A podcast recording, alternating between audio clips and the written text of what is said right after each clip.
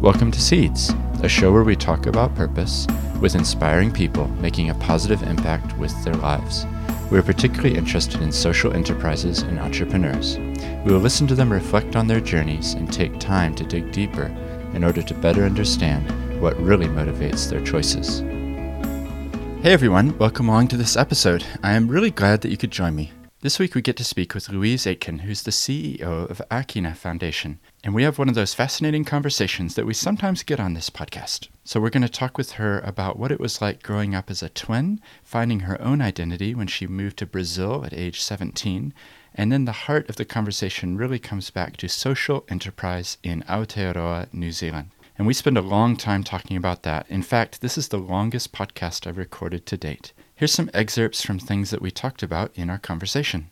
And, right. and and that was great for me to see. And I was kind of constantly thinking, is this the model?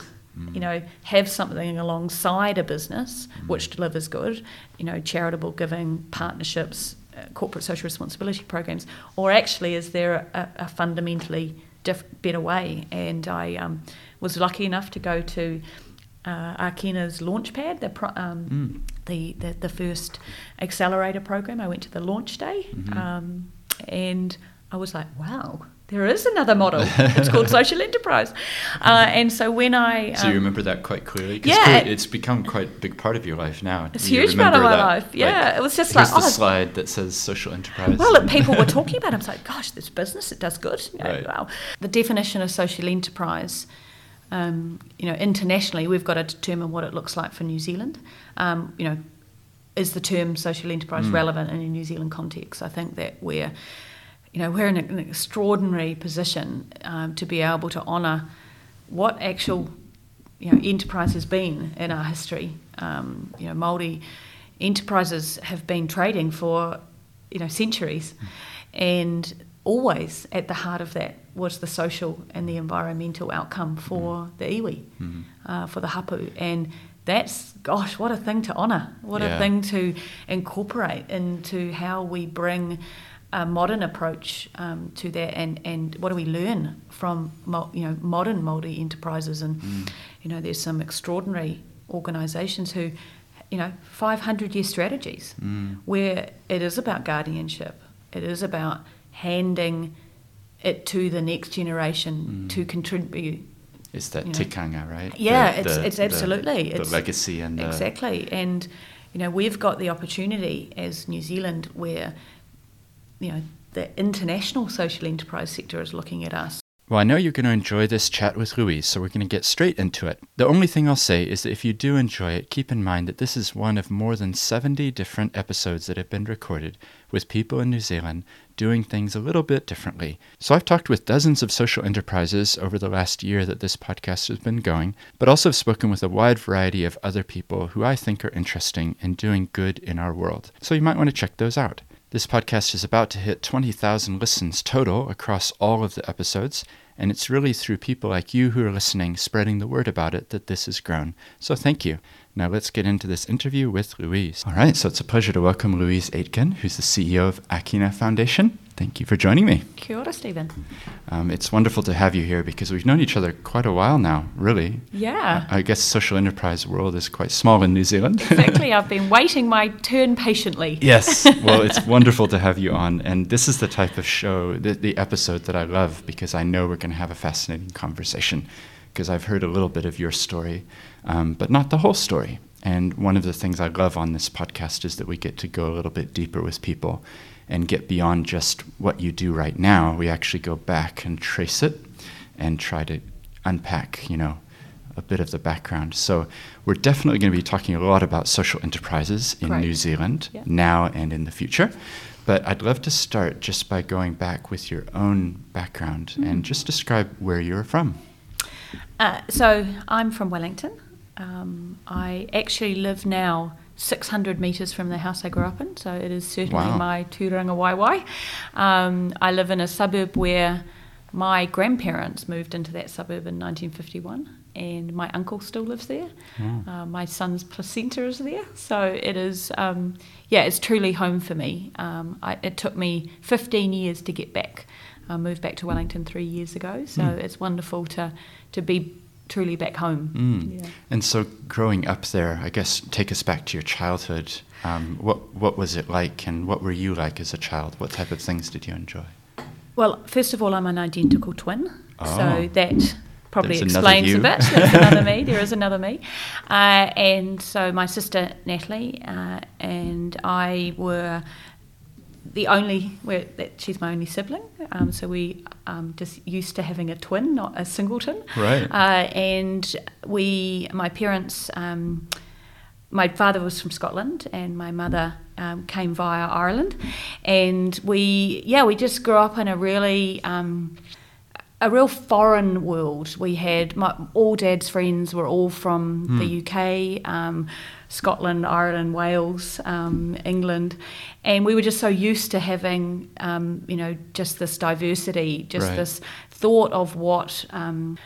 You know that people came to New Zealand for a reason. Um, my dad left Scotland when he was quite young uh, and looking for a better life, and um, created that in Wellington with my mum. And it was um, yeah, it was a wonderful upbringing. We my mum came came from well, she comes from an Irish back uh, Irish Catholic background, so we went to Catholic school in Wellington uh, and then moved into university from there. Uh, and it was, yeah, I mean Wellington. Just if you if you grew up there you know, and you lived, we live right in the heart of the city, so it's a relatively small town, uh, and you, you know deep friendships that were all associated with not only the suburb in which you lived but also the school uh, that we went to. And yeah it was fantastic. That's always great. out running doing stuff lots of exercise lots of sports. Yeah. um, I went to a, a, a private, well, semi-private Catholic girls' school.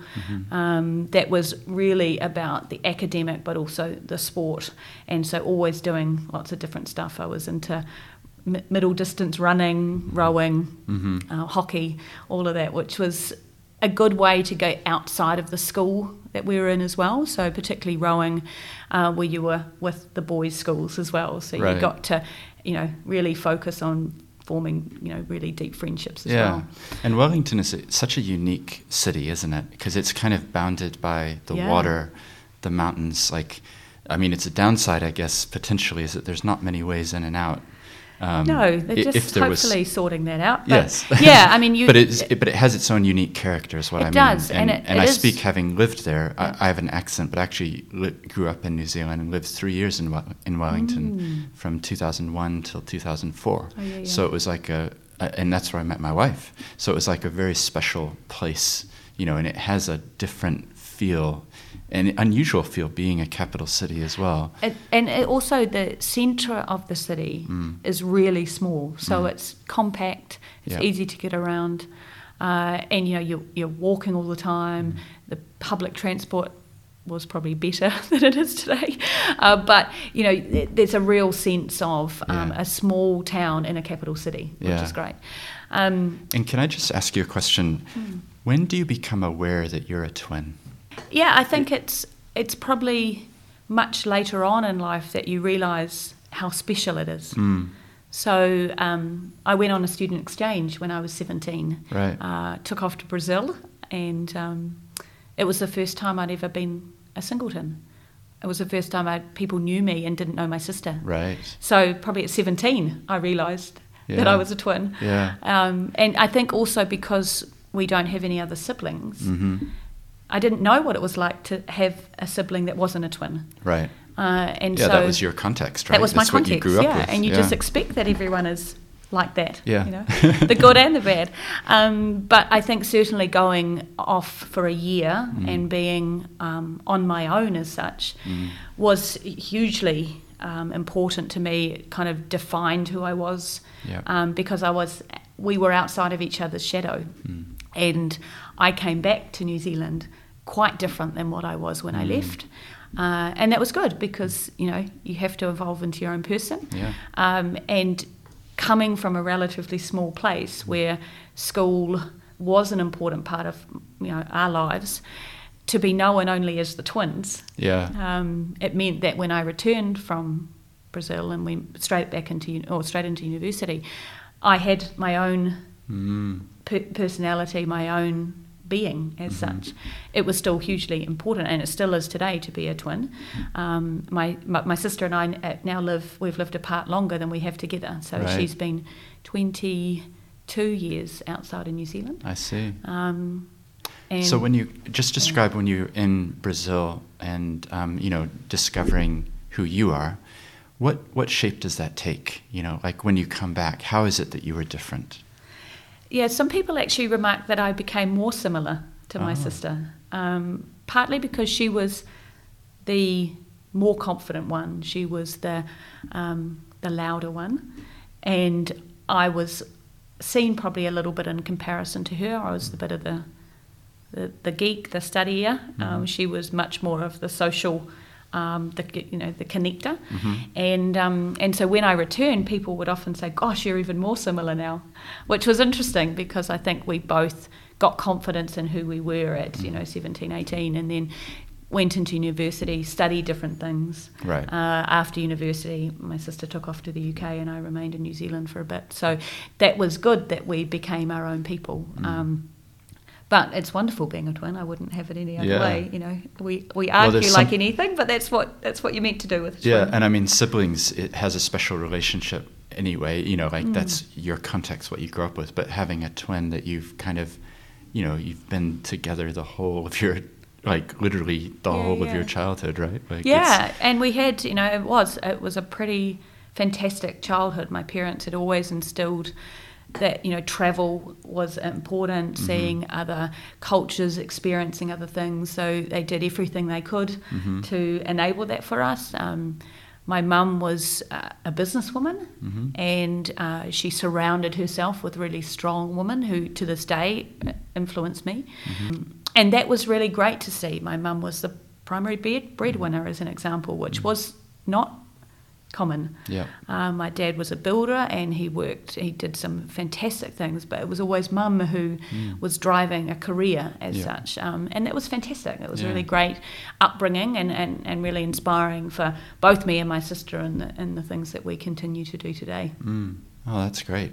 And uh, one of my favorite movies uh, particularly for my kids, because I've got young kids, is The Parent Trap, which has the identical twins, you know, and they kind of switch places. Is that something that you ever did?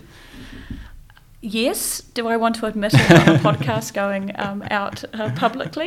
Yeah. I mean, you, you, you know you take advantage of what you've got, right? Yeah. And the fact that you could trick people and you could play some games, um, I think was was always fun. Um, we did a few things which my parents picked up on because like right. for them we weren't the same. Right. Uh, they could pick us you know they were probably the only ones that could pick us. And at moments of anger when, when we were little mm-hmm. we, mum would often call, you know catch herself by calling us the wrong name which we would find hilarious. Um, but you know yeah the you know, mum and dad certainly um, could spot when we were maybe doing things that we maybe shouldn't yeah. have been doing. But certainly the school system identified that um, it wasn't good to put twins in the same class right. um, as we were in, you know, sort of college.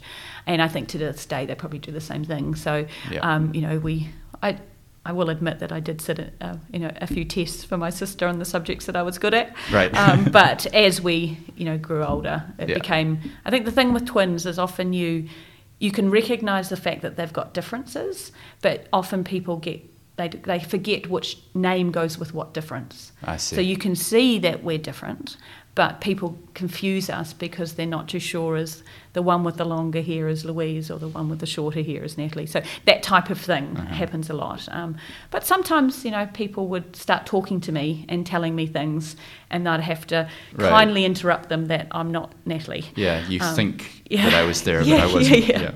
But leaving aside the twin aspect of your childhood, mm. you mentioned your parents were immigrants.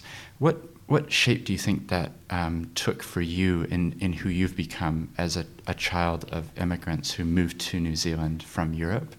Yeah, so I mean, it's interesting. So my uh, my, my, grandfather was from Galway, um, on mum's side, and then um, dad obviously from um, you know pretty tough upbringing in, in Glasgow, and for us it was just that was what was normal. It was normal to understand mm. Um, that particularly my dad chose to come to New Zealand for a better life, Right. and that instilled in us the importance of where we were from. Yeah. Um, I'm very proud of where dad came from, particularly, and, and it was wonderful to go back and see where mum's family were from, and but it was always about the pride of being uh, from New Zealand because Mhm. that's what our family chose. That this is the place where we're from. And, it was a conscious choice It to was a move conscious choice, and- to the other side of the yeah, world to and for make great reason. Yeah. Great reason, and also I think because particularly um, my parents' friends growing up in Wellington, um, they were all. Mm. You know, at least one of every couple was was an immigrant, Right.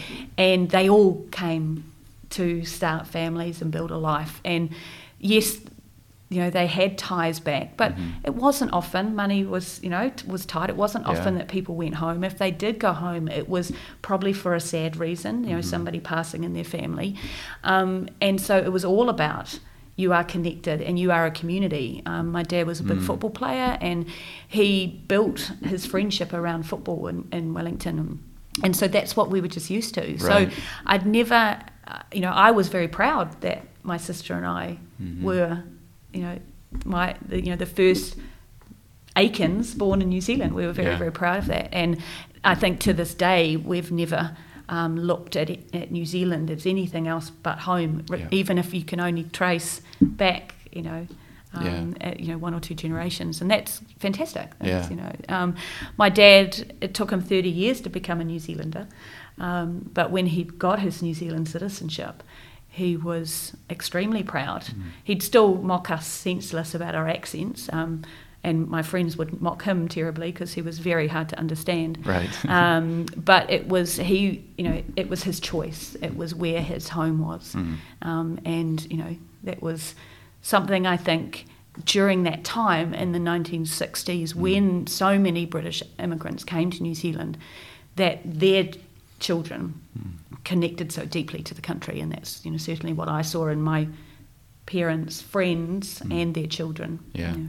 No, that's really helpful. Mhm. It's an amazing thing to think about, even not that long ago, how far it was further than now. You know, like my Yeah.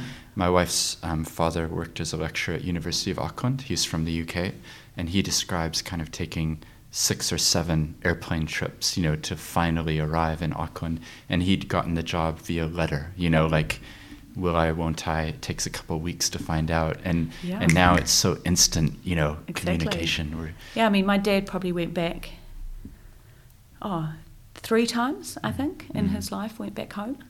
Um, you know, and, and there was a lot of reasons for that. Yeah. Um, but it was, the- you know, the distance was Yeah, was it's far. significant, and the cost was significant. Yeah, You know, it wasn't an easy thing to do. yeah, for sure. Yeah. So we've kind of laid the groundwork here of your childhood and what things were like for you.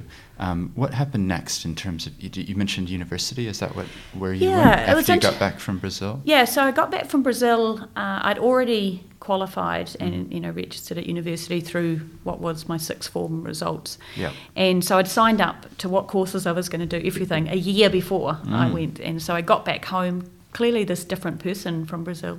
Went straight back into university and sort of got a bit of a shock going, gosh, is this really what I wanted to do? I was studying Right. um, science, I was doing pre med.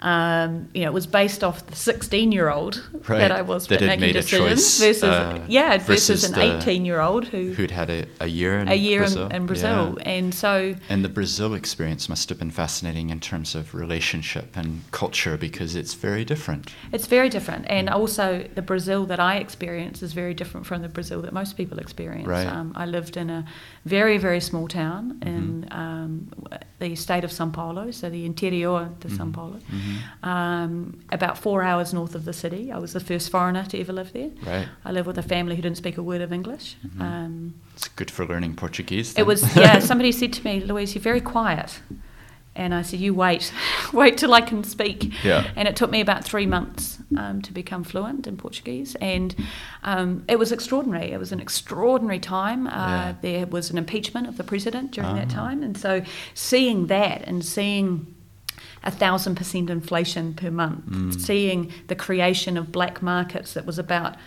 the US dollars that I had and Mm. how it could benefit others um, because the family that I lived with would get paid once a month. if they didn't spend the money by the week two, it was it was worthless. Right. And so it's how could I help them because I had this relatively small amount of money, but it made a significant difference. Yeah. So I would go and trade it at the bank for for Brazilian money, and then I would get a ticket back to say that I could then go and buy US dollars, and that was the only way that you could Mhm. exchange money if you had previously exchanged money. So then my family could use that at the beginning of the month Mhm. and take their money, which was you know worth a good amount, quickly put it into US dollars, Mhm. and then as they needed it, they would then go and trade it. So it was a completely different world than what I knew in Yeah. New Zealand, um, and so that was really interesting. Uh, it was interesting to see. I I lived in a you know a relatively wealthy family um, in comparison, Mhm. but there was no telephone, um, but they had a maid. Mhm. You know, so it was just a completely different way of living. Yeah. And my parents, and I think now back as a as now I am a parent, Yeah.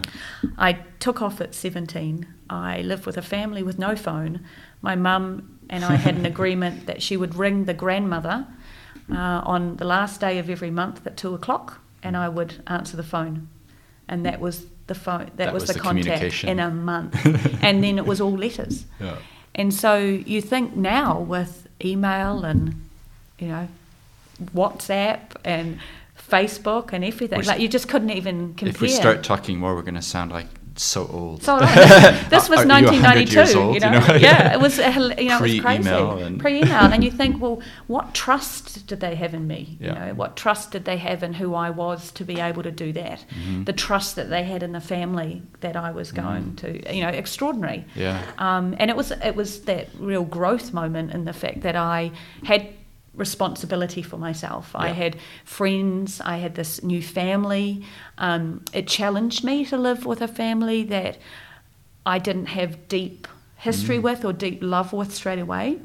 Um, but they were so welcoming and so Mm. beautiful for, and now I'm still part of their family. Yeah, sure. You know, so yeah, it was a really interesting time, Yeah. um, and I'm really glad I went to Brazil. Mhm. Um, it's it started a, a long, you know, a love affair that I will always have with Brazil, Yeah. and I've been back many times since then. But you know, to see a country and to be able to speak a language, Mhm. to be able to connect with people was an extraordinary experience, and, and one that you know will hopefully continue for the rest of my life. Yeah, that's really special. I think it's so if if you're young and you get that opportunity, like some people listening may be debating should I or shouldn't I go overseas. I agree with you completely. It expands your horizons. Exactly. So my father was a marine biologist, and so we moved to Chile when I was um, e- 12 years old, and we lived in Chile for a year. And so that experience, when I look back on my life, I think about who I've become in terms of the cultural, you know, just the the Latin culture is very different Exactly. to Western culture. It's Yeah. very, well, for one, it's very warm and embracing, um, but uh, yeah, just also seeing poverty in a way that I never had seen before Mm. um, opens your eyes to to the world, doesn't yeah, it? it does, and you know, even just the space Yeah. you know the you know humongousness of it all yeah. was so well, extraordinary. particularly Brazil. Particularly Brazil, you know, and just traveling anywhere was, you know, everything took a long time, and but that was the great thing, and I think certainly being able to communicate yeah. Was the most significant thing. You Mhm. got to see a different Brazil, Yeah. like in, in any country you go to, if you can speak the language. And I, I've done this through through Africa. When I go to a Portuguese speaking Right. um, country, you just immediately get a different experience, and Yeah. and that's a phenomenal thing to Yeah. have, you know. So describe the 17-year-old Louise who's coming back and going to university, or 18-year-old maybe by this time, and you're you're studying sort of medicine type. Yeah, I did all the you know the classic pre med, you know, biology, Yeah. physics, statistics, you know, all of that, and um, and I got more social as you do when you get to university. Made some great friends that are still some Mm. of my best friends, um, and just started to see more than just the inside of a book. Um, Mhm. probably to the you know detriment of my grades, but and also was questioning: Is this really what I want to do? So. Mm. Um, I, I ran for student council, which mm-hmm. was fun. So I was on the student executive at Victoria um, in my second year with a bunch. It was two of my very close friends, and right. we, we, you know we had some fun with that. Um, did a lot of um, you know social things. I was I was doing a lot of skiing and snowboarding, um, but I also I knew that it you know I wasn't committing to the studies as much as I needed to. So sure. Um, I actually decided to um, step away from university. I went, actually went back to Brazil for a bit, mm. uh, and you know that was good because it gave me a sense of okay, I've got to figure out what I want to do next. So mm. I came back home. Yep. And I'd been doing some some part time work for the New Zealand Police, and um, I was doing some work up at the national headquarters, uh, working on some policy, uh, and I decided that um, you know maybe a sworn role within the New Zealand Police was going to be my future, mm. which now I look back on, and, and, particularly my husband thinks is hilarious. But um, so I, I um, you know, I started that. I was working as well um, full time, um, and that was really where I saw my life going. Um, I took the opportunity to go back to university and finish my degree, but changed the degree. I did a degree in criminology, hmm. uh, and was really thinking that this is you know this is where you know this is my career path, um, getting into the police and then going through that. Yep. Um, but then my dad got sick, um, and I after, I looked after him, which was a real gift. It was a real moment in my life to be able to have that. Mm. Um, and then when he passed away, um, I had I you know well, prior to him dying, I decided right I can't wait for this new this police thing the mm. the um, you know the waiting list was very very long to mm. get into police college at that time and they were looking for diversity particularly um, so I didn't quite hit the, the, the targets at certain intakes which was you know understandable and mm. um, so my sister had been working in call centres overseas and she was talking about how you know call centres were the mm. future was something that was really starting up um, and so I started working for Inland Revenue at mm. the business call centre, ah. which was fascinating as the first job right. and real, you know, proper job. Uh, which was you're interacting talking, with a lot of humans. Yeah, a lot of humans, yeah. and selling something. Well, talk, you know, working on something that isn't that much fun. You're not selling holidays. Right. You're talking tax, and um, but it was great to see how a, um, a business work. It was a business call center, so we worked a lot yeah. with accountants, uh, a lot with the people talking on behalf of others, mm. um, and quickly um, they built this new call center, um, and I quickly moved from on the phones into a team leader role. Mm-hmm. And so my first taste of what it was like to look after and, and, and support others. Uh, and in a really great environment, there was, I think, 13 team leaders. Um, and we really worked well together and got to see how you could, you know, take something which was really tough that you dealt with really tough human mm. um, conversations every day but look after the people that were having those and so that was a great experience and got me into what you know, sort of the business world was like. Yeah. Um, and then my dad passed away, and, and i I always knew that once he would go, I would need to mm. step away and um, and figure out what his my life was without him. Mm. So I took off to the UK after that. Yeah. Um, Can you just pause there for a second? Because I want to, I don't want to gloss over your father's passing. Tell me more about why it was so important, or what it is that you learned from that. Yeah, um, because I think these these points in people's lives are so critical. You yeah. know, like that was a point for you. Um, I'd just love to unpack a little bit more about. Yeah, it, it, certainly was. I mean, you know, there's probably two or three big moments in somebody's life that yeah. you know puts you on a, a different path, yeah, and, exactly. and that was certainly one. I was young, so my sister and I were only 25 when Dad died. Yeah. Um, I think he was sick for a long time. Right. Um, he he got sick and then he had an operation and the plan you know the hope that it was he was going to get better. Mm. and so he wasn't able to work. They said you can't you can't work. He was a builder right? So he's on the tools. And they said you can't work for a year. Um, and so he really got back into life. Um, he travelled he did mm. really amazing things and was thinking about who his, you know what his life would be right. After this year because they said if you get through a year you're all good. I see. Um, about five weeks before the year um, came came uh, around he the cancer was back. I and see. so um, and then he got very very mm. sick. So for me it was i had but you'd seen a transformation in him when he'd Yeah. been given the the door Yeah, well, of this may go away, and what will you do with the rest of your life? Yeah, and also my parents had separated Sure. um, just before that as well, and so that was a really big thing. Yeah. It was an opportunity for me to step into a role that probably my mother would have taken I if um, if they were still together. Yep. Um, and so that was a real. I always look at it as a real gift that I was given. Wow. Um, it was extremely difficult, and the only way that you know you can get through it is by Mm. who you surround yourself with. So, I had extraordinary friends, and and certainly my dad's. Um, you know, my dad's friends and my mum's family were hugely, you know, they looked after me a lot. Yeah. But um, my sister was living overseas as well, so it was about her making sure that you know she was able to contribute when she could, Yeah. but also deal with her own situation and the fact that she wasn't back in New Zealand, Yeah. and so that became really hard for her, of course. So there was lots of dynamics within that, Mm-hmm. um, but ultimately we celebrated Dad's life pretty Yeah. well, and the one thing I found really extraordinary was um, at his funeral, and even in the days before he died, all my friends were there.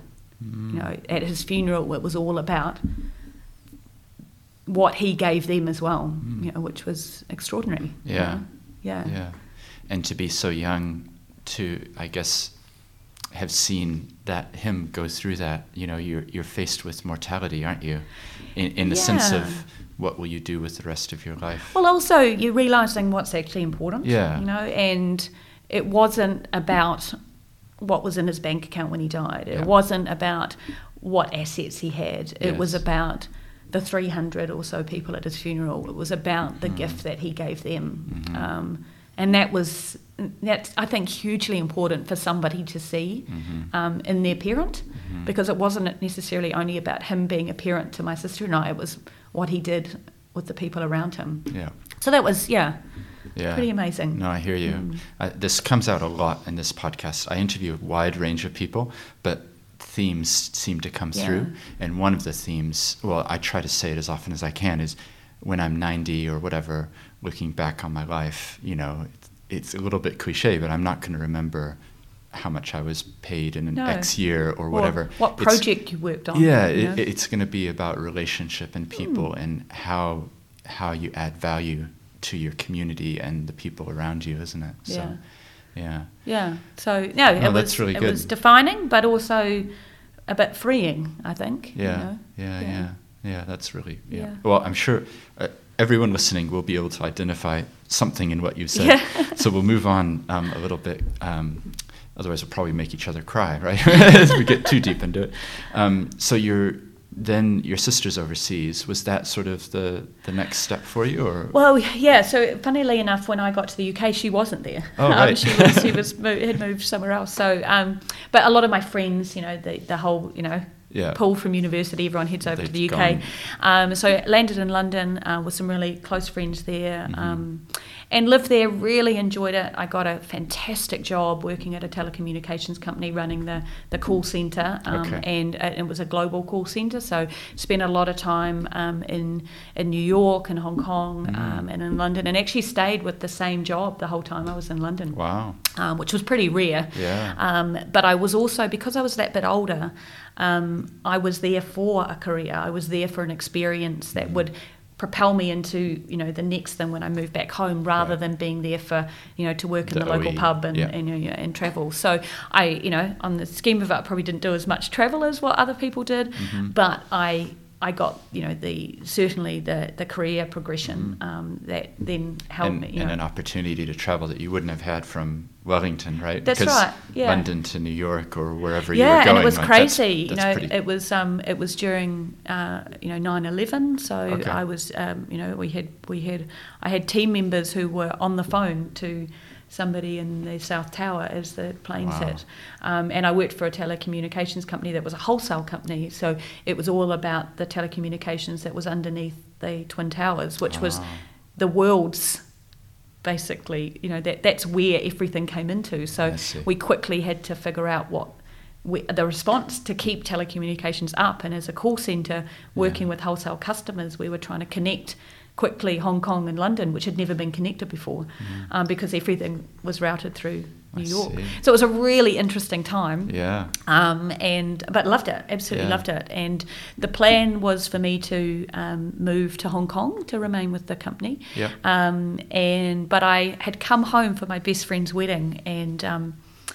I after the wedding, uh, my mum, who was living in Christchurch at the time, um, her and I took off to um, the Fox Glacier, and I always want I wanted to do a helicopter ride, and my mum was a bit frightened of helicopters, and so she said she was gonna. She, was, she said, "I'll stay on the ground, and off you go." And I took off in this helicopter, and we did this, um, you know, fly over Mount Cook, and um, there was there were had, there had been fires uh, in Australia, and the whole of Mount Cook was black, the whole top of it, um, with all the ash that had come over. Oh. And I was talking to this pilot, and I just recall with such clarity. I turned to him and I said, "I want to move home to New Zealand."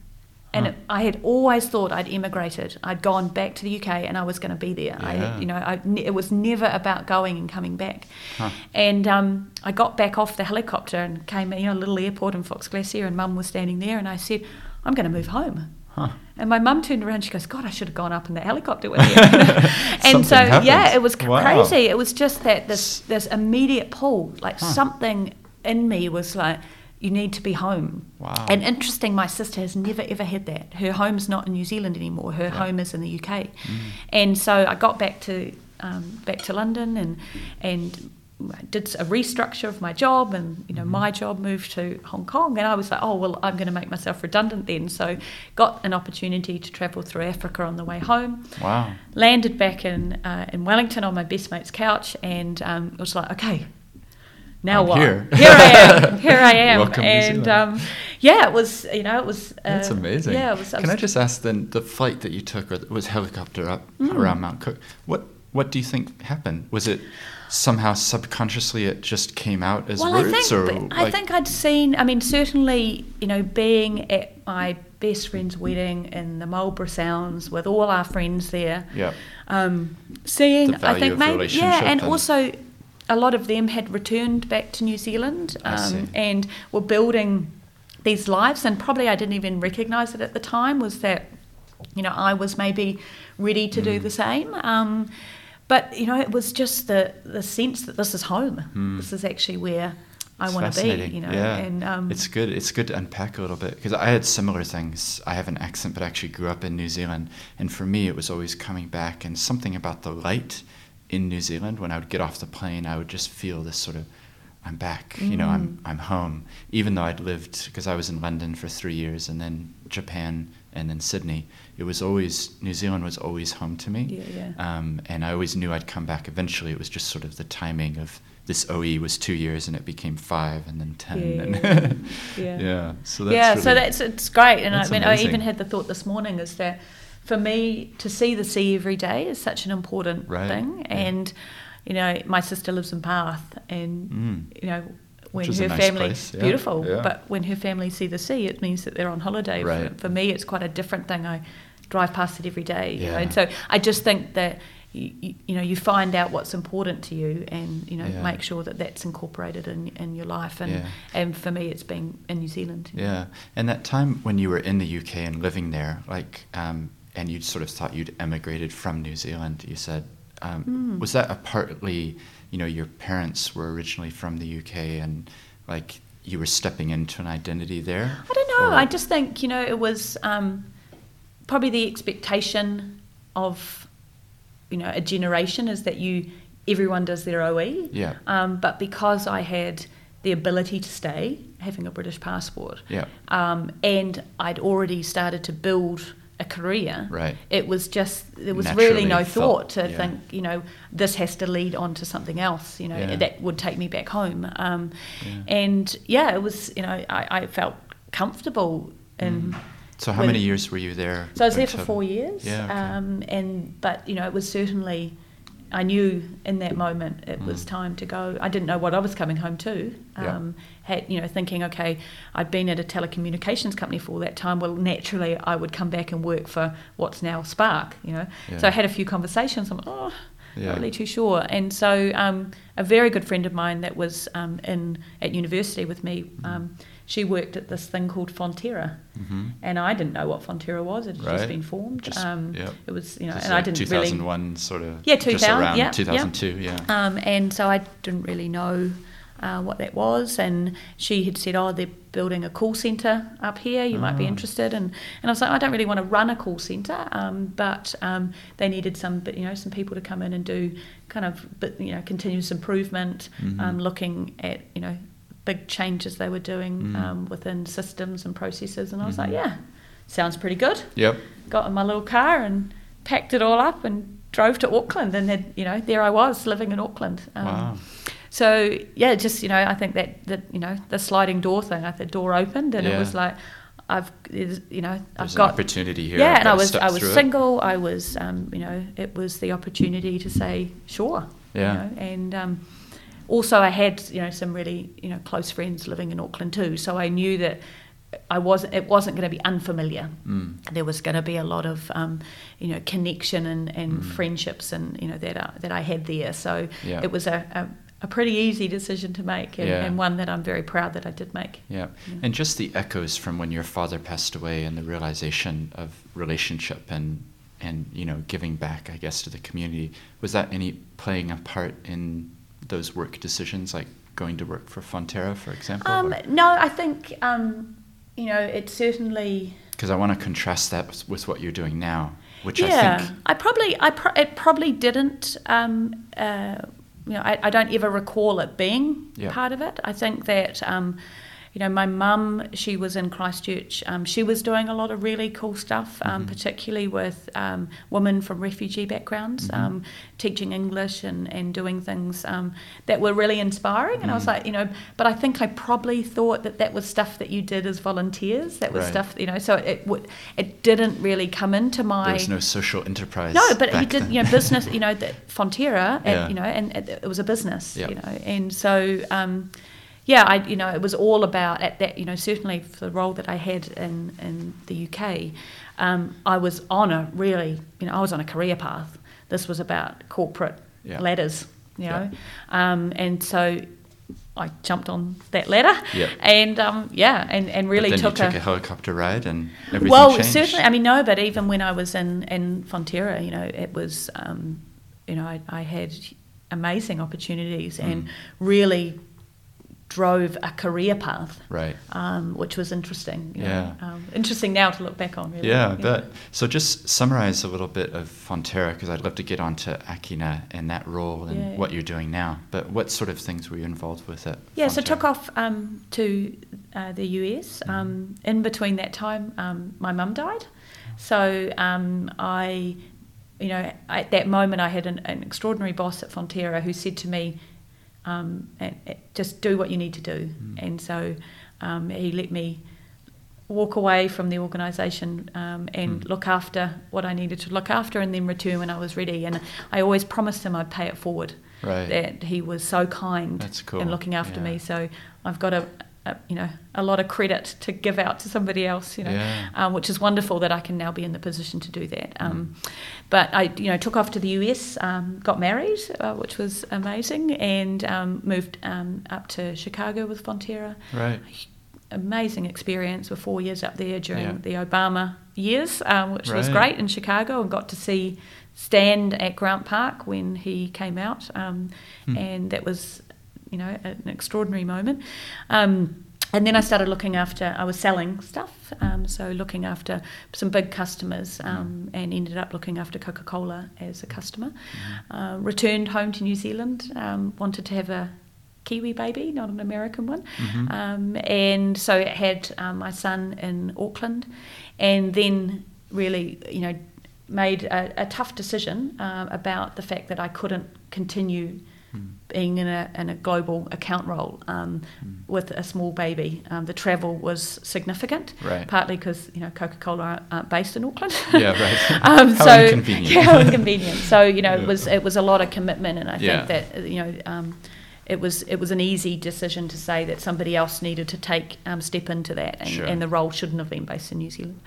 So um, in that moment, it was like, okay, what do I do next? Mm. Um, and I had had quite a lot of um, uh, engagement with the uh, one uh, extraordinary woman who uh, was running the corporate social responsibility and the sustainability team at, at, at Fonterra. And so she Mhm. asked me to look after the our Fonterra Milk for Schools um, Oh. as it rolled out nationally. And, um, you know, what a door opening that was. Um, and that really led me to Akina. Right. Um, and certainly, probably the most uh, impactful thing was when I started looking after Kickstart Breakfast, which is the partnership between Fonterra and Sanitarium, and then we brought the New Zealand government into that, providing breakfast to schools right across New Zealand, and and to see the impact of what a bowl of food could do Mhm. in a loving environment, as the schools would provide, and and to see how it could change Mm. somebody's life in that moment, and it was um, yeah, it was pretty extraordinary. Um, it also um, gave me the opportunity to to get a sense of you know what sustainable decision making needs to be across a business um, when you work at a at a big organisation that has a corporate social responsibility arm or a sustainability arm. You know Mm. that. The, the easy thing is for just those good decisions to remain within that business unit, Right. um, but the opportunity is for it to be across everything. Expand And out, yeah. that time, um, you know, sort of 2000 and um, what, you know, 12, 2013, Mhm. is that's when people started to realise, well, what is actually responsible decision making across a business, and Right. and and that was great for me to see. And I was kind of constantly thinking, is this the model? Mm. You know, have something alongside a business Mm. which delivers good, you know, charitable giving, partnerships, uh, corporate social responsibility programs, or actually is there a, a fundamentally diff- better way? And I um, was lucky enough to go to uh, Akina's Launchpad, the, pro- um, Mm. the, the the first accelerator program. I went to the launch day, Mhm. um, and I was like, wow. There is another model. it's called social enterprise, uh, and so when I So you um, remember that quite clearly? Yeah. it's become quite a big part of your life now. It's a huge part of my that, life. Yeah, like, it was just like, the oh. slide that says social enterprise. Well, and- people were talking about it. I was like, gosh, this business, it does good. You know, Right. Wow. Um, and so I, um, you know, it was always, and I had a, a friend who worked at Akina, and Mhm. I, um, then my husband and I decided that we wanted to move home to Wellington. Right. Um, and, you know, I said to Fonterra, right, um, you know, I bought a house in Wellington. Um, what, you know, so Yeah. what? And um, they, you know, the decision was that it wasn't right for, for me to do my job in Wellington. Um, and Yeah. so I said, okay, cool. I'll, um, I'll, I'll leave the cooperative, which after 12 years was a, a tough Mm, decision. It's a long time. Um, and it's, you know, still, you know, an extraordinary organisation and I will be a huge supporter of the co-op. Uh, but it was the right time for me, and so I'd, Mm. I'd met with um, Alex Hannant uh, a couple of times, and Mhm. we had a few great conversations. And he needed somebody coming in with a different set of skills to support him, and Mhm. and you know, a few interviews later, um, yeah, I, I joined the Akina team, which was And at that time, how many people was it? Because it's kind of changed over the years. Yeah, it's it? gone up and down. yeah. Um, there was probably at the time maybe about 15, 16 Okay. uh, full time equivalents. I mean, it certainly went down um, and then it's come back up again. But, Mhm. um, you know, there were extraordinary people, Mhm. just extraordinary skills and from completely different backgrounds. And it took me about a year to feel that. Um, I had a voice and I was contributing um, Mhm. because I'd come from an organisation um, where people knew me. People Mm. knew the work that I did. I didn't have to go through that Mm. explanation when I walked into a room or I got onto a project. You know, you were You've just knowing yourself before, Yeah, right? and so to to not have that um, meant that I was pretty exposed. But God, that was a good thing. Yeah. You know, because you do get in a bit of you know, you know, Yeah. it's a bit easy otherwise. You know, um, I and- reckon sometimes it's those challenging points. It forces you to really push through and come up with new innovations and you know, actually grow. exactly. And, you know, I wasn't the expert yeah. at all. Yeah, sure. I was just learning this thing. And from people who had such deep experience in community development and Mm. social enterprise internationally, Mm-hmm. um, it was an amazing, Mm. difficult learning Mm. um, journey. And it still is, you know. uh, you know and So, when did you join then? Was that 2000? So what, uh, two and a half years or- ago, yeah. So um, 2015, no, 2016, 16, okay. uh, in January, Yeah. um, or February, yeah, beginning of February, and um, you know, amazing time. We were Yeah. growing as an organisation. We had the World Forum, Yeah. the you know, sort of nearly Coming 18 up. months later. Yeah.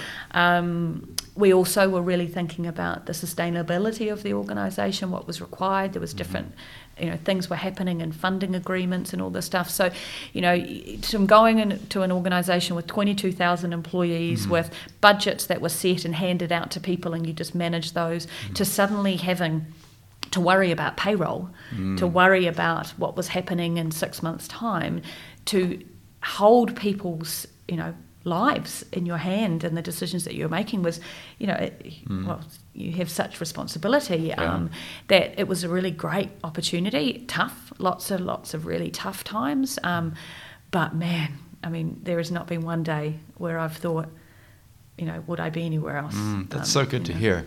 Often this podcast we talk about purpose and whether people are kind of aligned with their purpose, and it sounds like you found a place that really fits well. And- And, it kind of the thing that strikes me is it kind of takes the background that you've got from the big corporate CSR perspective, but also having lived in Chicago and London and traveled to Hong Kong and all that, but then brings it, crystallizes it into something that you can actually contribute in a new way. Right? Yeah, and I mean, the great thing is about if you work in a small organisation that attracts really, really great people, Yeah.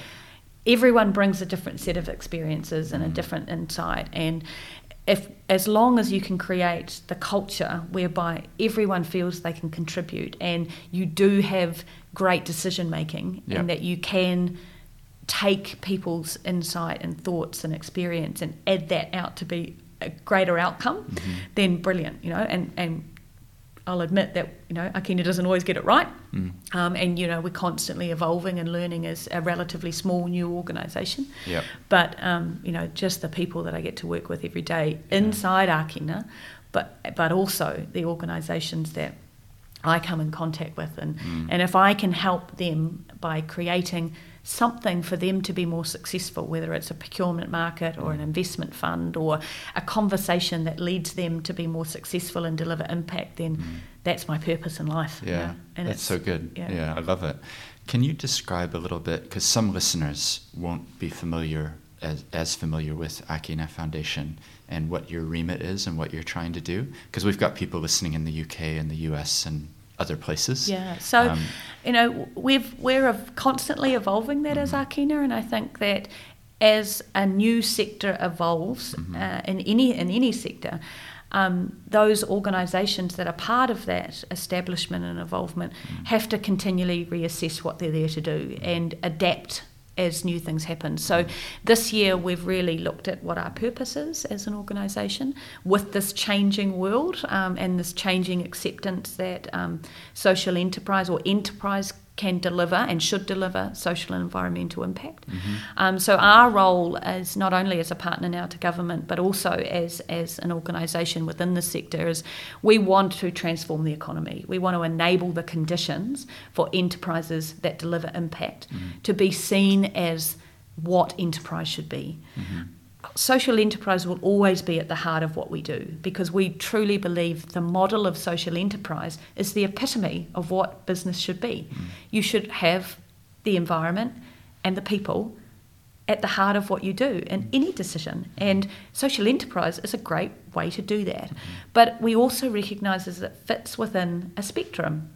If we can get all enterprise to think smarter and mm. better to deliver social and environmental impact, then gosh, won't, well, won't the world be a better place? Mhm. So, what we have to do is we have to create the conditions in which social enterprises can, thr- can thrive and flourish, but we also want to create an ecosystem where impact is valued Mhm. and it's not necessarily valued in a financial way, but it's valued for its contribution to a better world, either through the environmental impact it can have, but also significantly in the social space. Yep. And so our job is just to really help facilitate that through establishment of the big building blocks that are required and advocacy and work that we can do mm. across the ecosystem, mm-hmm. but then also helping social enterprises get what they need, whether it's access to a market, mm-hmm. access to capability where they can grow their business as well as their impact, um, but also how can we tell their stories mm. and how can we help them, uh, you know, share the great stuff that they do. Yeah. Um, and you know what a privilege it is to do that. Yeah, no, that's great. I'm going to ask a couple of questions now because, as you know, I do a lot with social enterprises, and I'm only asking these questions because I get asked them a lot, and I know mm. some of the listeners will be curious. The term social enterprise, like you've just said, that many businesses, if, if all businesses could have this in mind, you know, that the world would be a better place. Do you think there's a risk that social enterprise becomes a little subgroup, uh, you know, that those are the social enterprises and they're the ones who do these things? Yeah. Or, you know, as a, as a term itself, is it the right term? Because um, so, one of the thing I've been coming across recently is the word impact, and impact seems to resonate with people in some ways, you know, impact enterprises or something like that. Um, yeah, I mean, it's it's fun, and I think we have to have that conversation. Mm-hmm. Um, I really uh, react fondly to the term impact enterprise because mm-hmm. I think if we just use the word social, mm-hmm. we exclude the cultural side, we exclude the environmental side, we exclude the community side to a point. Yeah. And so you're constantly going social and environmental enterprise. You know? Yes. So impact is you know is is much more inclusive of mm. all of those important impact areas. Mm. Um, but I think that we're at a position with a relatively small sector, mm-hmm. with it really um, you know but starting to push a little bit more into the mainstream of, you know, we have to ask the question: Do we need a definition? Mm-hmm. If we need a definition, what does what should it be? If you have a definition, what does that mean? What's restrictive or the benefit of it? Um, mm-hmm. are, are people in or out? What does that mean? You know, and my very simple thought is, if we concentrate on the impact, the rest of it will all happen. Mm-hmm and ultimately, all business should be focused on environmental mm. and social impact. Mm. Over time, hopefully, all businesses will be what mm. we define, what Akina defines to be a social enterprise. But that's not going to happen overnight. Yeah. So maybe we do need a time, and we have a definition that we use, mm-hmm. but there's got to be benefit in using that definition. But I really find it hard when we constantly have to say, what is it, or what isn't it? Yes. Or my social enterprise is better than your social enterprise. You know, social enterprise is just a model. There's mm. multiple ways a social enterprise can work. Mm. You don't pick it off at the shelf. Yeah. And apply it, and so we. I think we can lose focus if we just talk about definition or structure. I think if we focus and value the impact, mm and that's what a consumer responds to, or a funder responds to, or an investor responds to, then over time, mm. what we define as social enterprise will just become the norm. Mm. Yeah, my hope is actually that when we watch back on this video in 20 years, that we realize that we've transcended the term because. Yeah. And it sounds so, I've said this before on the podcast, it sounds so obvious, but of course, businesses care about their employees, care about the environment, care about the, the being productive members of society and producing something that people actually need. Yeah. You know. Well, um, I, I, mean, I don't think anyone could name a business that doesn't have a human in it. Yeah. so you know, I mean, yes, there are businesses who don't deliver the mm. positive social and environmental outcomes that society believes they should. But gosh, then society needs to tell them that. Mm. And then we see, we're seeing it already. We're seeing a shift in the last 10 years for mm. businesses to be more conscious, to actually understand their role, mm. because it, we cannot rely on government or the charitable in that. Mm. The definition of social enterprise. Um, you know, internationally, we've got to determine what it looks like for New Zealand. Um, you know, is the term social enterprise mm. relevant in a New Zealand context? I think that we're you know, we're in an extraordinary position um, to be able to honour what actual you know enterprise has been in our history. Um, you know, Maori enterprises have been trading for you know centuries, and always at the heart of that was the social and the environmental outcome for mm. the iwi, mm-hmm. uh, for the hapu, and that's gosh, what a thing to honour! What yeah. a thing to incorporate into how we bring a modern approach um, to that, and, and what do we learn from you know modern Māori enterprises? And mm. you know, there's some extraordinary organisations who, you know, 500 year strategies mm. where it is about guardianship. It is about handing it to the next generation mm. to contribute it's that you know. tikanga, right? Yeah, the, it's, the, it's absolutely the, it's legacy and exactly. And you know, we've got the opportunity as New Zealand where you know the international social enterprise sector is looking at us. Yeah. well, let's talk about that because you were just at the the World Forum in Scotland, mm. returning to your roots. it was. it was. I had I had a very um, wonderful moment yeah. uh, when the worlds came together. Um, with a folk singer actually singing a song that my dad always sang, ah. uh, and I was it was just lovely to think that these worlds have come together. You know? Yeah. Um, but yeah, so I because was. I think lucky. one of the comments that uh, I had heard was that Minister um, Peeni Henare gave an address and he spoke in Maori, which was then like the, the only time that the indigenous language was was yeah. used on stage, yep. which I thought was quite interesting. And it just comes back to the point you're making, which is what is it that's distinctive about New Zealand and our, our social enterprise sector? Um, and is there parts from Māoritanga which can inform it and provide a foundation? I think the answer is yes. and yes. I wrote an article about this yeah, actually. Yeah. Um, is it, it is something that's unique and distinctive exactly. that we can actually recognize, value, yep. treasure, and do it a little bit differently. Because one of the things that I don't know about you, but I find it fascinating. I'm constantly advocating for social enterprise, and I get people saying to me, "Oh, this is so new. It's it's something that hasn't been done." And I'll say, you know, look at the UK. They've got a community interest company, which is a model, a legal model, which is going for ten years.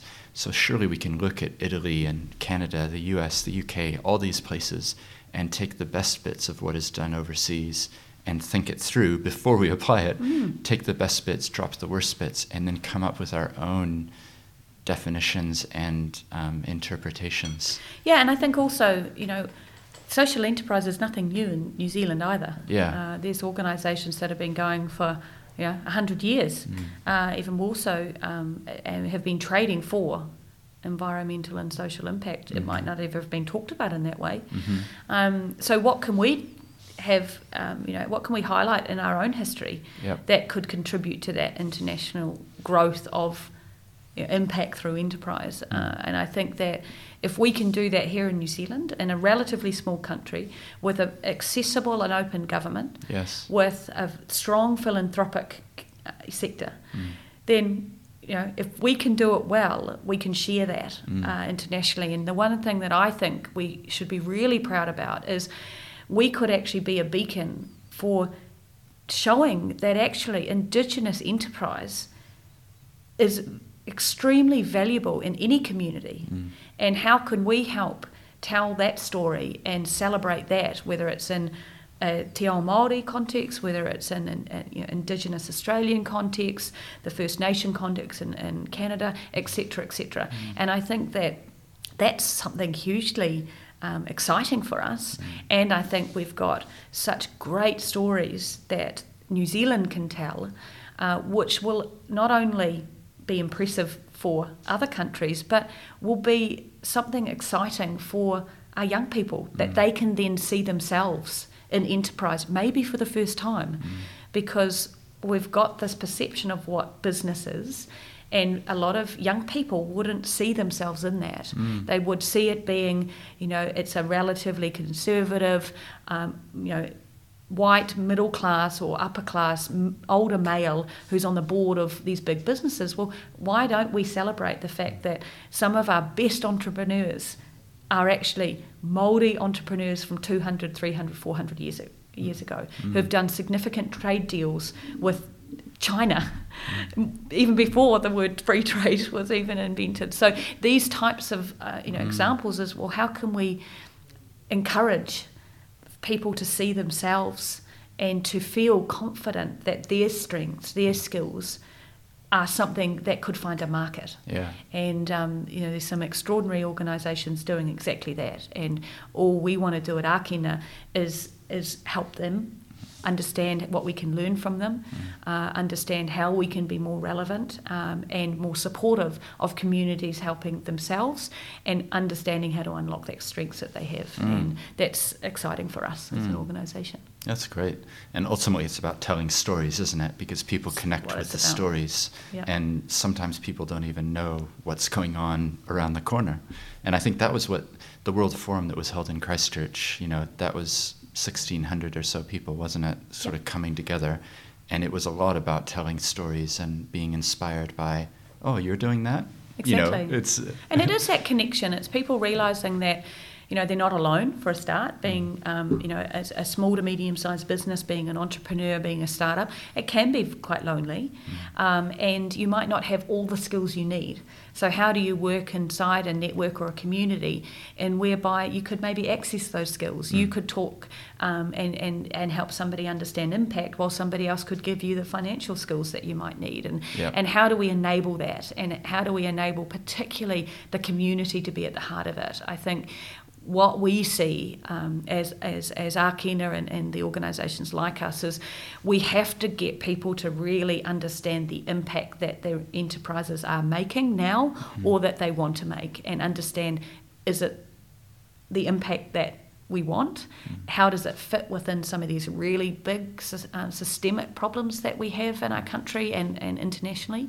And how can you contribute to the solving of that? Mm. Um, and those are hard questions. It's, it's tough, um, you know, to look within your own business or, um, you know, if, in your own idea that you might have and mm. question, am I, am I the right person to solve that problem? Do I know somebody who has that problem? Have I spoken to them? Mm am I listening to what they say if I do speak to them? And am I creating a solution that actually meets their needs? That's not easy. It's much easier to create a business model on your own. Um, and so, what we want to do as Ākina and, and, and, and other organisations like us is how do we walk alongside asking those right questions? How do we connect people with others who might be doing great stuff yeah. Um, that they could learn from or they could actually collaborate together and do even better stuff? Yeah. So, that, that's the role that we can play as that networker, the facilitator, mm-hmm. the enabler of others, mm. not necessarily always having to deliver the capability directly ourselves. Yeah, yeah, that makes sense. And I think we were both at the event at the Wellington Zoo now about a month ago at the yep. time of recording this. And I think one of the things that came out for me from getting, you know, a couple hundred people together um, was actually something that Samantha Jones said at the very end, um, which is it was like the final word, which was great. But it was basically saying, this is hard. Yeah. This is not easy if you wanted if you want an easy path, then choose a different business model Absolutely. because having to explain how social enterprise works is not easy when you go to the bank and they say, "Okay, what? How does this?" Exactly. You know. So I think that's. Well, I think what's harder is you're trying to solve a social or environmental problem. Mm. That's not easy. Yeah. It's it's not. You can't just put something a layer of it on top and hope that your intervention might solve the problem that's underneath. Yeah. Once you learn about the impact or you under, deeply understand the problem in which you're trying to contribute a solution to, that becomes a real responsibility. Yeah. It becomes something that you know you, you you know you may never do in your lifetime and how might you help take one step forward in mm. solving it? How do we help one person who can get a better outcome as a result of our intervention. And that's that's you know that's pretty huge. Mm. It's um you know and, and I think sometimes people underestimate that, mm. um, or they're maybe not solving the problem. Yeah. If they don't get it. Yeah. You know? Well, I like what you said as well. What is the problem? Because sometimes people have the great solution, but they haven't really thought through what the actual yeah. problem is. And you know, sometimes when I and I, you know, and I out of our Ākina see social entrepreneurs probably the least. Um, some of you know the um, some of our team are deeply connected um, and and walk alongside organisations every single day. But yeah. you know, some of the questions that we have to ask are have you spoken to anyone who has that problem? Right. If the answer is no, you need to go and do some work. Yeah. because too often, and I think we've seen this time and time again, and not just in the social enterprise space, but Mm. in, you know in the enterprise space, is that we might have all good intentions, Mm. but you if you aren't experiencing that problem, Mm. how would you ever know what the solution would be? Yeah. So it's about making sure you've actually got the person at the heart of your enterprise Yeah. who is you want to help. Um, and if they're three or four, five or six degrees away from you, you've got to be questioning whether you're a social enterprise Mm. Yeah. Yeah. Well, this is where it gets fascinating: is who who is a social enterprise and who isn't. I guess. Yeah, and a Um, question I, I really, you know, I, I stay away from answering. I mean, Akina, we have our definition of social enterprise, and, and there's a reason for that. We, we want to be able to start somewhere. We want to be able to, to test it. We're using it for the procurement platform, the for, uh, Forward, that we've just recently launched Yep. to connect certified social enterprises with buyers. But we've done that for a, for a reason. We've done that to reduce risk to those buyers. Um, but what it has meant is that yes, sometimes you know you have to have a tough conversation with somebody. Yep. Um, but we've still got to, as a collective society, actually ask that question of what is a social enterprise. Yeah. Um, but you know, I don't want to get into a debate about what is and or what isn't. If, and my view is let's focus on the impact. Yeah. you know. Well, that's where I always come back to Mm. because I, I, like you, I talk with a lot of social enterprises and meet with a lot of people. And I've been reading a lot as well because, um, as you know, there's some legal research that's going on right now Mhm. that Jackson Rowland is kind of heading from within Akina, but working with Jane Horan up in Auckland. And then I'm giving the, some legal input on that, which is a really amazing process. We've Mm. interviewed a couple dozen social enterprises. But where I'm coming back to or thinking through is this um, it, the term mission and impact. And the overseas writing that I've been looking at, and I'm happy to send you a summary of some of it, is um, is the entity, forget about the legal structure of the entity, let's just don't even, let's not talk about it, is, is the prioritization on the mission and the purpose over the profit. And the reason that that's important is that if you don't differentiate and you just say, well, just do both, then ultimately there's going to be a cross in the road where you have to Yeah. choose. And if the directors or, or the trustees or whoever aren't given any guidance, then they may end up going down the profit route um, as opposed to is this pushing forward the mission or the purpose? Mm. Which I think it's been helpful for me to get away from the complexity of, um, you know, what percentage goes to this and um, what phrasing do you use to express if you're a social enterprise or not. It's Yeah. actually a bigger picture, is It my is, point. and I think you know that the governance of of that purpose Mm. is should be absolutely you know critical Mm. to the organisation and whatever structure they use, whatever the term they use to describe themselves, Yep. whatever financial model they use to to fund their impact, you know that can come with it, but ultimately it is around how is that impact governed Mm. and what, like you say, what decisions are made in order for that impact to continue. Mm. And it, you know, we've got to have a question of does that need to be something that the government needs to mandate? Does Mm. that, you know, they do that really, really well at the moment Mm. through the charity structure that already exists. So, Mhm. but what are the things that we want to do to enable the other barriers that exist Yeah. um, because of legal structures or, or lack of understanding or you know um, whatever it may be? How can we help re- remove Mm. those? And in particular, access to capital, right? Access So- to capital is a critical Yeah. one, um, but also so is access to markets. Yeah. Often, when we're going out and talking to social enterprises, you know, they say, "Well, if I had a legal structure, then I could call myself something." It's like, Mm. well, the legal structure doesn't stop you doing that. It Yep. won't enable you. You know, what are the other things that are actually at the heart of that? What's Mm-hmm. the things that we really need to, to understand before we think about what are any solutions? Mm-hmm. And that's what I really love about the work that's being Mm. done, you know, being led by Jane and Jackson and the support of, of you guys and, and, and others is, Yeah. you know, it isn't starting at the solution. It's actually saying, well, let's talk about the barriers. Yep. And let's then have a process of saying, well, what's some solutions to removing those barriers, Yeah. uh, or ev- hopefully at least reducing them. Yeah, you know. yeah, that's right. Well, that's the that's the positive nature of it. Is it the report will come out early next year? That's Yep. the plan. So, um, for those listening, watch this space and um, Yes. see what it says. You know, interesting Um, ride ahead. Yeah, definitely. But there's a lot of work going on behind the scenes that people may not be aware of. Mm. But things are moving, which is which is really good. In your role, um, just connected with the government and things, how will that um, play out in terms of if you co- if a report comes out recommending one thing or another? Um, where do you sit within policy and government, I guess. How much can you advocate for a particular, we need, let's say, just as an example, we need a new legal structure that sits between charitable trust and limited liability company. Um, Yeah, I mean, our role will always be as an advocate. Mhm. Um, it will always be as, um, you know, a voice to help hopefully influence. Mhm. Um, you know, we don't control the legislative program of a government.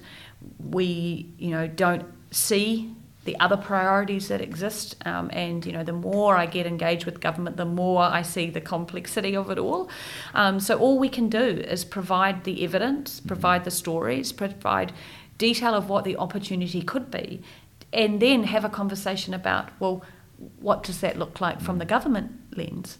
Um, because ultimately, you know, it's got to be a priority for them um, in order for them to be able to, to want to do things. So our opportunity is just to show them Yeah. how it, uh, and I think showcase the need, right? yeah, and I think we're, you know, we, we, I think we struggle to, um, I, well, we, we fail to identify um, as a sector um, the opportunity that we've got under the Living Standards Framework. Mhm. It is, and I said this at the at the world uh, at our um, social, uh, the Aotearoa Social Enterprise Forum, is it is our superpower. We are now being given as a, as social enterprises, community enterprises, impact enterprises, environmental enterprises, we've been given a framework in which our impact now has currency. Mm. Now that's all still still to come out as far as the indicators that they will use and how the budget will be set next year.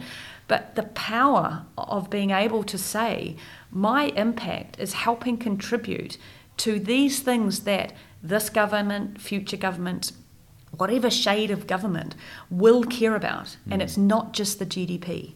But I think what social enterprises have the real the real power is that we not only contribute to the economic well-being of a country, but we also contribute to the other forms of capital that that country cares about. And New mm. Zealand is leading the world when it comes to this. When we're in Scotland, people just couldn't believe that we had a government that talked about things apart from the financial contribution that businesses made. They were jealous of us. um, I mean, they one la- um, you know one um, amusing statement was a bunch of Australians sitting next to me when Peeni Henare, so our minister, the Minister of Community and Voluntary Sector, got up and, Yep. and spoke so passionately about what enterprise means to him. Um, they turned to me and they said, How unfair, you've got Jacinda and him.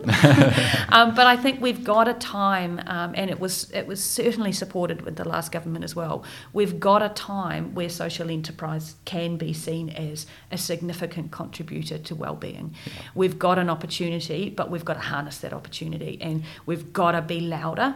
We've got to be more confident, and we've got to understand the contribution that we're making, both from the impact side, but also in the language of a capital society, you've got to be talking about the economic contribution. Mm-hmm. Because if you don't do that, you are just constantly put to the side. And Yep. so going in and talking about both sides of what a social enterprise does means that we're doubly powerful. Yeah. And so what we want to do is start influencing and showing that to government so that when we may need a policy lever or we may need a legislative, you know, um, action, whatever it is, we've demonstrated the importance of our sector, Mm. and we're you know we're grateful and um, you know confident with our partnership with government that at least we've got the door open. Yeah. The opportunity is there, but the worry that I have is it cannot be just Akina's voice.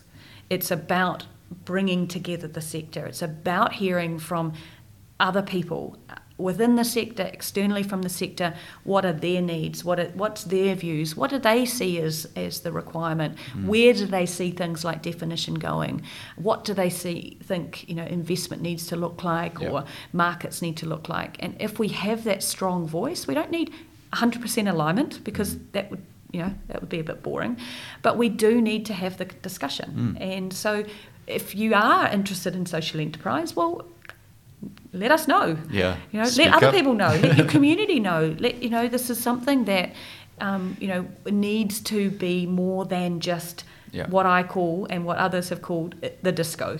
Mm. You know, yes, we all get it. I get it. I know why social enterprise is an important part of our economy. Mm. We need that more than just you know the Akina team Yeah. or the Stephen Moes of the world Open who's the windows, yeah. Open just yeah, and, and have the discussion because Yeah. the more we do that, the more it will remove uh, misconception or confusion or the conversation about is it this or is it that or Yeah. it isn't this. Um, and then we get into the real power of it, which is what are we doing to contribute to a better world um, and a more equal and prosperous and sustainable world. And, you know, our time is now. Yeah, I, I hear you. And I think it comes back to me that telling the stories. And you'd be surprised how many people in government actually listen to this podcast because I'm constantly meeting people and um, I know some of them are listening to this right now. So it's, it's kind of, um, the podcast is another, another platform, I guess, to get stories out and, and- and share with people. And I think that, you know, coming, being born and raised in Wellington, um, I think that I'm lucky to understand a bit of the, you know, dynamics mm. of, of how government work. And, you know, there are some extraordinary people working right across government, you know, policy advisors, you know, people who have been, you know, working 20, 30 years in, in government departments doing extraordinary things. The more we can talk about social enterprise or the importance of enterprise mm. to them, it's helping them understand maybe a part of the world that they're not familiar with. Yeah. Maybe they haven't been in a traditional business or working with the social enterprises or even, you know, interacting with, with the charitable sector. So how can we start to have conversations about everything rather than trying to segment stuff? And I'm really excited about that because we've got 11 ministries which are part of our cross agency uh, steering group where they come together to talk about what social enterprise means for their agencies. And that's not the ministers, that's not the CEOs of these you know organizations. This is the committed you know public servants who actually are there to make a difference. Yeah. And the more we can help them understand the power of social enterprise, the more likely it will be that they see the value in it and they want to make the change, not just we constantly have to advocate and, Yeah. and you know and fly the flag outside of Parliament buildings. You Yeah. know, so that's a big part of the work that we do is lots of cups of tea, lots of coffees, lots of conversations, um, and and things like this. This podcast is an important part of that too. Mm, yeah, that's great.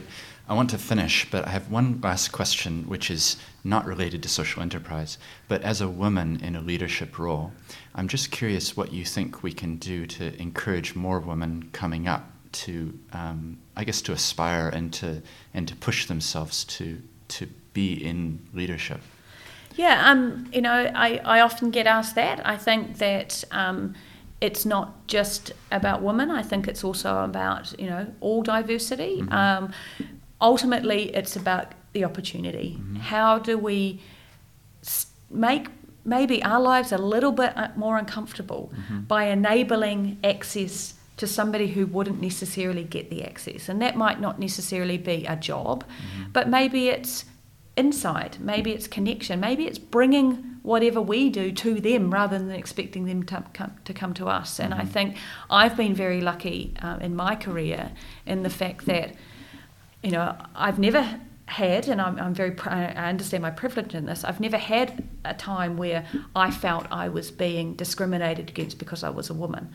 Mm. Um, and how do I make sure that I'm not doing the same to somebody who doesn't look like me, mm. who doesn't have, you know, had the same privilege or upbringing that I did? Yeah. Um, and that's hard. It's mm. hard to do. It's hard to accept that you have to do it.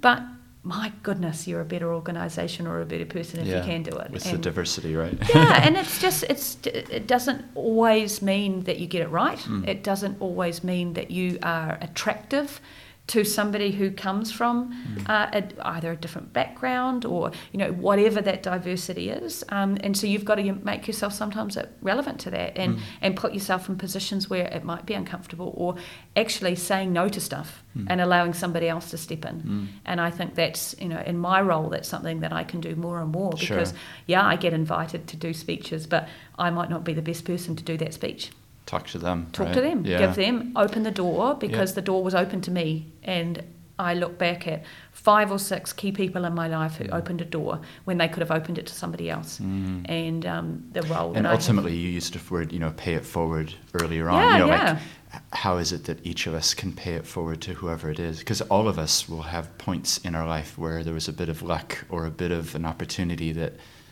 we didn't deserve, right? Absolutely. you know, there's multiple times in my life, and I'm sure for uh, I'm what I'm thinking is the listeners. You know, who are the people that they can open the door for that wouldn't have the door opened? Um, yeah. Which is ultimately what I'm hoping this podcast does. It gets people thinking and.